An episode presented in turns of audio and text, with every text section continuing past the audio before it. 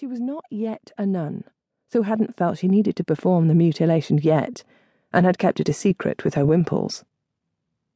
Rather than admit as much, Annabel set down the brush, donned her wimple, and headed for the door with a rushed, Thank you for waking me, Maud. She could feel the woman's eyes burning into her back as she hurried out of her room, and took a moment to worry over whether the nun would search her cell for other infractions to tattle on her for. But there was nothing she could do about that, so Annabel turned her attention to why her mother was there instead.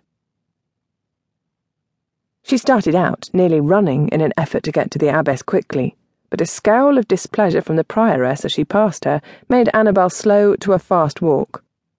Until she turned the corner and the prioress could no longer see her.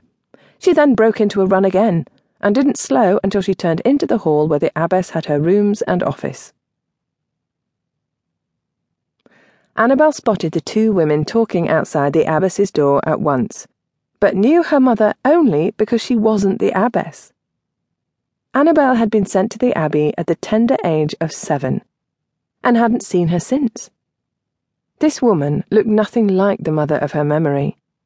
Her mother had been a fair haired beauty with sparkling eyes and colour in her cheeks. She'd always been smiling or laughing. This woman was pale her hair more grey than blonde, her eyes alive with worry rather than joy. She wasn't smiling. Her mouth was tightly compressed, anxiety showing there as well as in the way she was wringing her hands. Ah, Annabel, the abbess said as she spotted her. The good woman then turned to Annabel's mother and offered a reassuring smile as she patted her hand. Here she is. You can be on your way now. All will be well.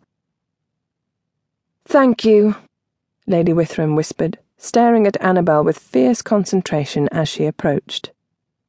Actually, the way she was looking at her was rather disconcerting, Annabel decided.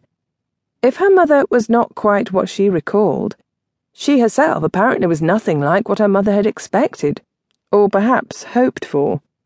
Annabel was sure it was disappointment she saw flash across the woman's face, before her expression closed up tight.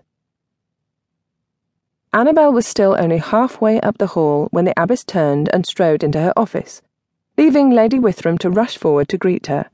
Although, greet would be something of a misnomer. She didn't even slow, let alone stop, but hurried forward, catching Annabel's arm and whirling her back the way she'd come, saying, We must hurry.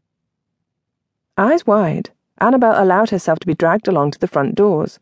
Frowning slightly, then, she asked, Where are we going? Home, was her mother's surprising answer. Home? she asked, with bewilderment. But I thought this was to be my home. What? Are the horses ready? Her mother interrupted her, and for a moment Annabel thought she was asking her the question. But they had just stepped out of the abbey doors, and a burly old man waiting by a carriage answered. Aye, my lady. The abbess sent the prioress out to ensure we got two of the finest beasts they have here in trade for our own. They're well rested and fit, They'll get us back easily as quickly as ours got us here.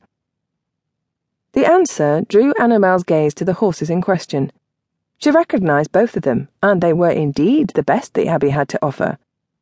Annabel had no doubt the horses being left behind were of equal or better quality, though. The abbess would accept nothing less. Annabel glanced forward again at a tug on her arm. Her mother still held her tightly and now dragged her towards the waiting carriage. Thank you, Aelric. Lady Withram climbed grimly up into the carriage with his help, and dragged Annabel behind her by the arm she still clasped. Really, the woman had her in a death grip, as if she feared she might break free and flee at any moment. Her nails were actually digging into Annabel's flesh, so it was something of a relief when her mother pulled her down to sit beside her in the carriage and finally released her hold. Annabel took a moment to rub her arm as Aelric closed the door and sent the carriage rocking as he climbed up onto his bench. But once they started to move, she glanced to her mother a little warily and asked, Where are we going? She thought she was being rather forbearing. After all, she'd just been dragged from her bed and out of the only home she'd known for the last fourteen years with nary a word of explanation. However, her mother looked vastly annoyed at the question. I told you! Home! Elstow Abbey.